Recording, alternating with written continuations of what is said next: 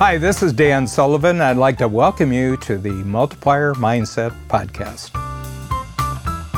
It's a real pleasure today on Multiplier Mindset, and this is with Andreas Wilhelmsson. Andreas lives in Stockholm, in Sweden. I first met him in person. I was at uh, Abundance A360, the collaborative conference that we have every year with Peter Diamandis. Andreas had come over to California for that talk. You know, if you wanted the perfect entrepreneur for a strategic coach and you could get him in a vending machine, it would almost be like Andreas. He's just got everything going for him. One of the things I just noticed is that he was a full fledged entrepreneur when he was 18. And three points that really stuck out for me for what Andreas had to share. One was he started his business model for his present business by going out and finding the biggest possible check writer, which was the number one supermarket chain in Sweden. And he said, What does it take to be number one supplier to you? At that point, his business considered of work that he was doing in a garage. This is so refreshing to me because so many people come up with an idea and then they think about how they're going to impose the idea on the world. What he did is he went out and said, Who writes checks for big new ideas? And he says, Now all I have to do is check all the boxes and I'll have my biggest check writer. And he does. People get this idea and then they want the world to accept their idea. He went out and said, What will people write a big check for? that matches up with what I want to do, which is the correct place to start all creativity and innovation. The world of food is really transforming because health and fitness has become a very, very big topic. And people know that there's a lot of food that you're getting in supermarkets and other places that doesn't help you at all from a health standpoint every time you're eating this food, you're actually shortening your life. Andreas has gone right to the center of this and he's just zeroed in on plants. And what he's finding, not only the plants that are available in Sweden, plants that are available, but he's done an inventory, and I don't know anyone else who's done this, but he's identified not just tens of thousands, but hundreds of thousands of plants in the world that have medicinal effects and nutrition effects that you wouldn't get in any particular place. The way he brings these to you is that he does all of his growing of plants indoors. You know, there's different names for this, but he can totally control the conditions under which plants are grown, and he can uh, eliminate pesticides. He can eliminate any kind of chemical intervention, and he can get the right kind of sunlight and the effects of sunlight. It's actually artificial. And he can just produce and standardize high quality, nutritious food that's good for you, you know.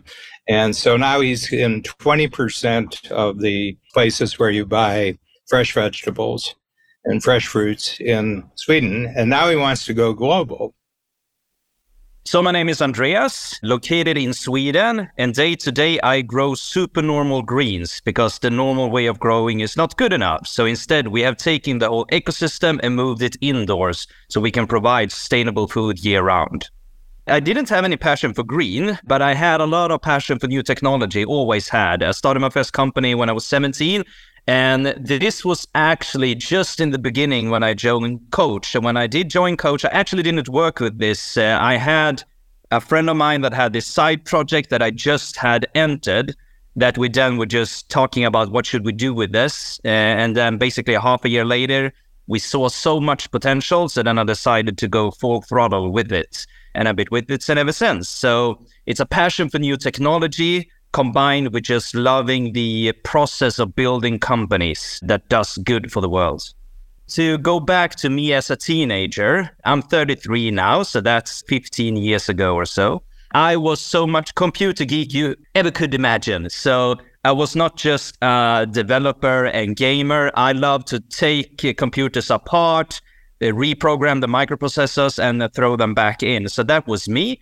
And during that time, I just happened to walk past a sign which basically said, do you want to run your own company? And at that time, I just had made some money of doing what I love, which was computers at that time. So I just figured maybe I could do this for more people. So then I just took contact and then I started. So basically during high school as a side hustle and uh, got hooked on it. And during the process, started to learn that I actually like the process of talking to the customer and the more company building process than the actual computer stuff itself. So I was 17 when I started, but I had 15 employees when I was 21. So it took off quickly, and that was a web agency. So for young entrepreneurs, I have two advices, which I also have given to about 100 teenagers that I've been coaching throughout the years that are in the same phase I was in when I was 17. And it's applicable basically to any entrepreneur who want to start off. And it's basically dream big, start small, have this amazing dream. And I love, uh, as Dan usually say as well, will say, have a 25 year horizon. Well, in the beginning, when you're a teenager, you can't even imagine a 25 year horizon, but still dare to dream big and just give yourself time for it. But then start small, do something little every day and start today that gets you closer to that goal. So that's the first one. And the second one is it always start with the customer. It always start with the check writer. So don't spend weeks, hours doing the perfect website, the perfect marketing day. It's never going to work. Go out and sell something and then you start the other stuff. So I did the same thing when we launched this company. I mean, I went to the biggest grocery store chain in Sweden that has 50% of the market and just went out to them and said, what does it take to become your main supplier of fruits and vegetables. And it's one of the biggest companies in Sweden. So, of course, it's quite cute when a young entrepreneur goes up and they ask, What do you have? Uh, well, kind of a garage. It kind of works. Okay, what are your volumes? Uh, not that much, but what does it take? So, you get the dialogue going. So, it's the same when you start and it's the same when you continue as well. Always start with the customer. But of course, a big turning point for me was so I had great success my first five years as an entrepreneur, roughly, and then had two really terrible years. So also destroyed the web agency that I built up, basically because I was so stuck in my own mindset and didn't dare to ask for help. So uh, that was uh, 2013 was a tough year that I remember because then it was both, you know, when you all your whole career has always been it's always growing. It's always more sales the next month than it will be the previous month. And you start to planning for that. You start to get used to that. You have no risk thinking at all. That's not a good position when you suddenly don't have a month with growth and you can't handle that. And by that time, I have got so caught up in doing everything. I have nothing close to a self managing company. I mean, I was in everything, every detail. And uh, when things on top of that started to go south, that was a terrible year. But looking back now, also one of the best years that I'm glad that I had because it developed me as a person and pushed me even further into finding people who have done it before, ask them how they do it, and do the same. So that's one of the reasons I joined Coach. That's one of the reasons I started to network with local entrepreneurs in the community. And on that passionate search for finding good people, some of them are hard to get, so then you need to sit on the stage sometime and interview them in front of an audience, as Simon Sinek, for example, and just getting into how do you do what you do? How do you become good at what you want to become good at?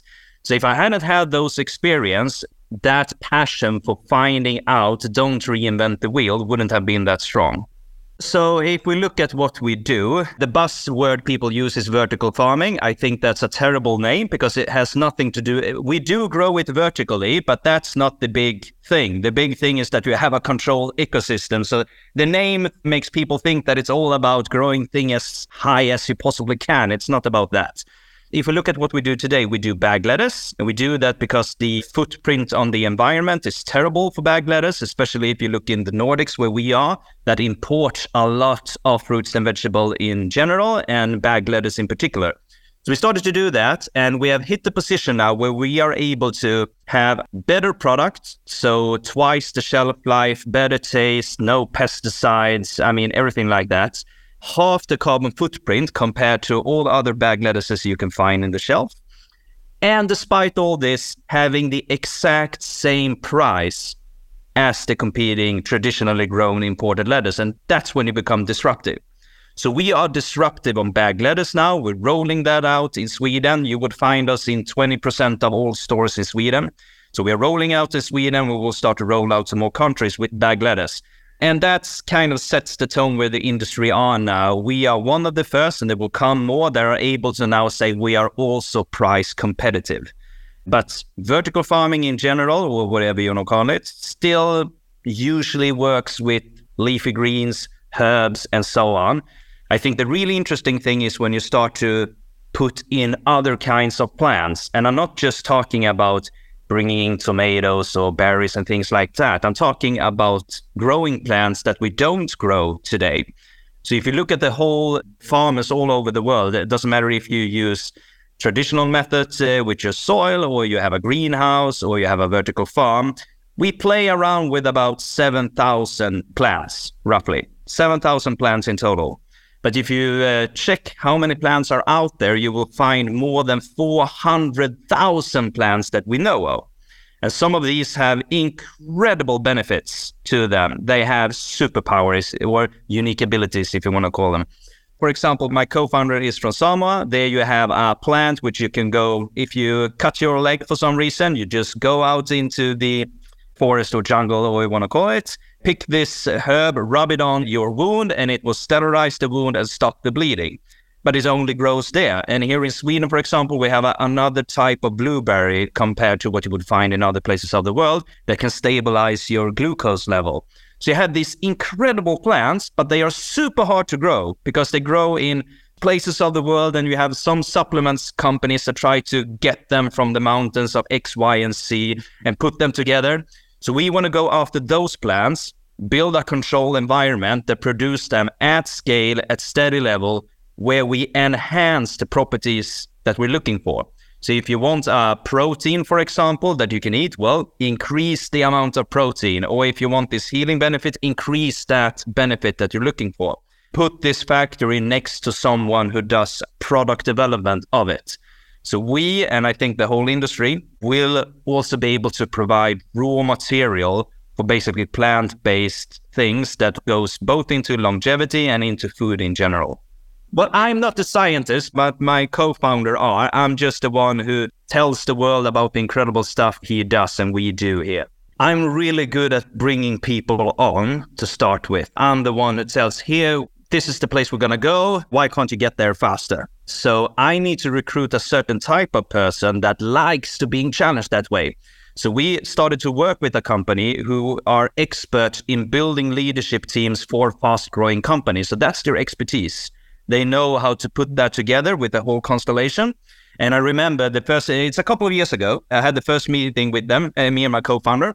And in the second meeting of meeting us, a potential customer, they tell me and my co founder, and I was the CEO then, that well, you are great leaders, but you're terrible managers. You know that. I mean, we have no interest in following up. We have no interest in looking at all the risks. And, you know, you need the team to be leveraging that to you. So you, you hit the balance. So we, myself, as well as my co we challenge. So I'm the challenger that I can't this go faster?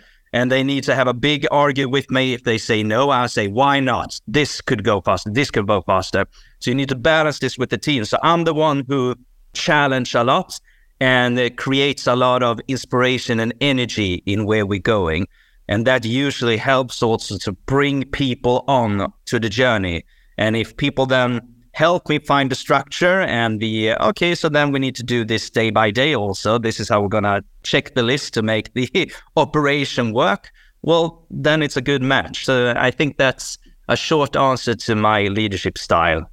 What the nordics in general and strategic coach as well have in common is transparency if I sit in a panel or something in the vertical farming community, I'm usually radically more transparent about figures, numbers, where we are, issues we have, that it's not just a fun story on stage than I see many others are. And I think that's a Nordic thing, not just a thing of us. And I see that in the strategic culture also. You are transparent. You talk about what's going good. You're proud of that, but you also share your challenges. And that's the way you grow. So I think that's a more common theme. How are things different? I would say it's not maybe the Nordics compared to the strategic coach community. It would rather be the entrepreneurial community compared to any other community. But when I talk about strategic coach and the things we learn, a lot of entrepreneurs can't get their head around, and I was included in that. And I get surprised every time it works, despite I know it works now, that the more time you let yourself be free, the more free days you have, the more you just rejuvenate yourself, the more you get done, which is incredibly hard to get in the beginning. That if you already are an entrepreneur, so you have the characteristics of you won't end up on the couch, but you really are someone who want to change the world and you're ready to work hard for it. If you are that type of person, the best advice you can give someone is just take a day off. I mean, and that's very hard to grasp. And I think it took me one or two years in coach before I really started to get that and really started to get that what happens when you truly work with what you're really good at, your unique abilities that you can enhance, and all of that things. So it's not so much the Nordics compared to the strategic coach, but rather what strategic coach brings to the entrepreneurial mindsets of the world. If you just look at the company we have today, one of the best investments of time and money that I've done in the last two years is to upgrade my leadership team, including moving myself out as CEO, as leader of the leadership team. So my unique ability is to envision and inspire. So it's two things. The ambition part is basically grab a double espresso, sit alone on a coffee shop and think. Strategize, map out, you know, this is how we should do it. And just, I love that. That's my former computer geek programmer mind or world, then I love to take that idea or any other idea that I've heard that someone else have thought through and just make people go on board on that, inspire. That can be on stage in a group setting like a workshop or a leadership team meeting or on stage. So those are two things for me. And I've noticed that maybe if we're back four years ago, I did maybe 10% of that maximum. Today, I'm about doing 80% plus of those activities. And especially the first thing, taking time to just envision where you want to go. So I actually are scheduling coffee shop time, not just when I go to a workshop, but actually in the day to day. And that actually works. That's actually make you think in a new way because that's what I'm good at. That's what I love doing. So I think in general, people underestimate how much you get done when you truly work with what we are meant to do. And that was not clear four years ago what that was. If you would have asked me four years ago, I wouldn't tell you envision and inspire. I would have tell you, I don't know. I like to solve things. I sometimes like to be on stage. So what are your unique abilities? So it takes some time, even if it maybe sounds obvious to people around you, usually where your unique ability are. But if it takes time before it really sinks in and becomes clear on how does your schedule look to enhance that and what kind of people do you need around you to be able to work with that. But in general, the entrepreneurial time system gives you focus so you don't mess around with too many thoughts at the same time. And that way of working really works great for me and also taking three days off with clear rules that no work for 24 hours. And that thing alone led me to coming back to a passion of mine, which is dancing. So, I mean, I'm dancing more now than I did five years ago. I'm still not back to what I did 10 plus years ago when I was actively doing a lot of dancing, but still doing much more dance now. And I love that. That wouldn't have come back to me naturally otherwise. It's never in balance. People should get that word out of the picture. I mean, it's not like, oh, no, now we hit the balance point. Now everything is aligned. I mean, you still need to go back and focus on it all the time. So you're still like, okay, so how do I need to increase time on my unique ability? How do I increase the quality of my free days? And if you haven't heard these words before, as said, just check out Strategic Coach Entrepreneurial System and you will get it. So it's a never ending work, a never ending story, but you always become better. So I see it as cycles. So you become a little bit better one quarter and then you let it rest for a couple of quarters and you go back to it and increase it even more and keep doing that. I did listen to a lot of podcasts with Dan even before I joined Strategic Coach and uh, was at a workshop in London, a test workshop when Dan was there.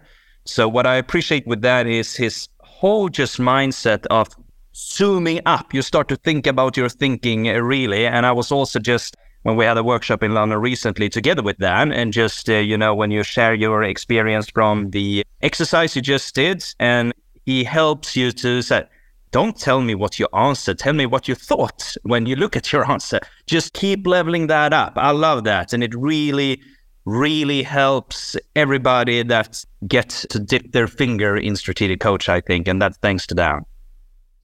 The one thing that really struck me is he realized that he's the visionary leader. So he has removed himself from the day to day management of the company. And his job is to see the future, articulate the future, and give people purpose to grow a bigger future for his company. And I think that's the role of the entrepreneur. Okay. And Babs and I have certainly done this in our company, and it's part and parcel. It's the basic operating system of what everybody learns in Strategic Coach with the self managing company. And I just find Andreas incredibly inspiring about who he is and the world he's creating and where it's going in the future.